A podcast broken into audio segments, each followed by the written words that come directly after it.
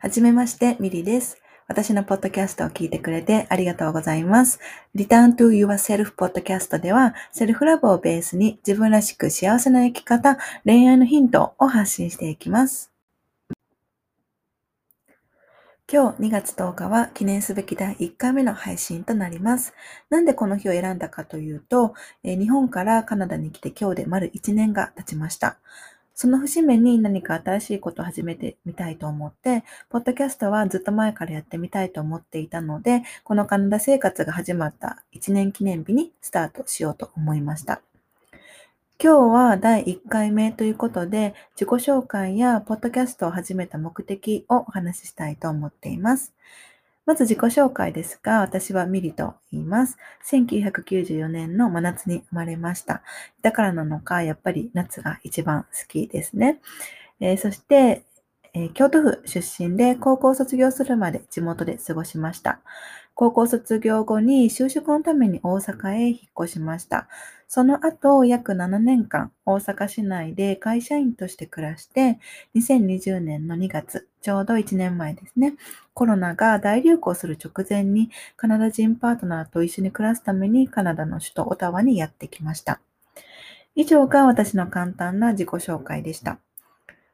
それでミリって一体何をしてる人って思われた方もいるかもしれません。えー、私は普段、インスタグラムを中心に発信をしています。なので、そちらを見てくださっている方はご存知かと思いますが、私はセルフラブをベースに自分らしく幸せな生き方、恋愛のヒントを発信しています。セルフラブコースといってセルフラブを学んで実践するためのデジタルコースや自分とつながる瞑想セッション、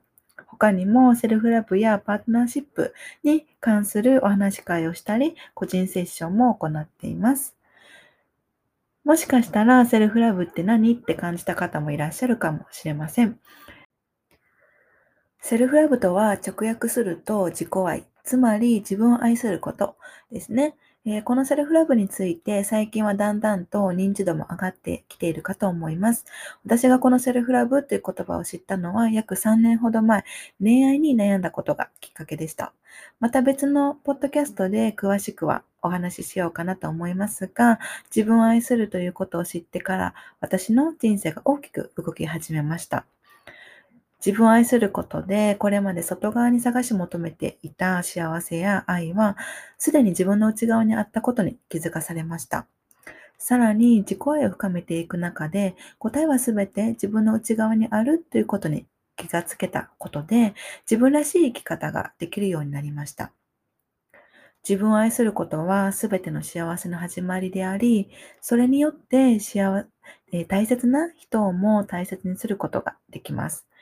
自分を愛することを知ってから私が体験してきたことや学んだことをもとに自分らしく幸せな生き方や恋愛のヒントとなるようなお話をセルフラブをベースにお届けしていきたいなと思っています。このポッドキャストを通してセルフラブを身近なものへ自分を愛して自分らしい生き方や恋愛を選択するきっかけになれば嬉しいです。それでは今日の記念すべき第1回目のポッドキャストは以上です。概要欄にも書いておきますが、私のインスタはミリカルナで検索していただくか、えー、ミリカルナ .com で検索をすると私のウェブサイトを確認することができます。セルフラブに関するご質問や話してほしい内容があれば、お気軽にメッセージをください。それではまた次回の配信でお会いしましょう。これを聞いてくださった皆様がどこに行って何をしていても今この瞬間が幸せでありますように。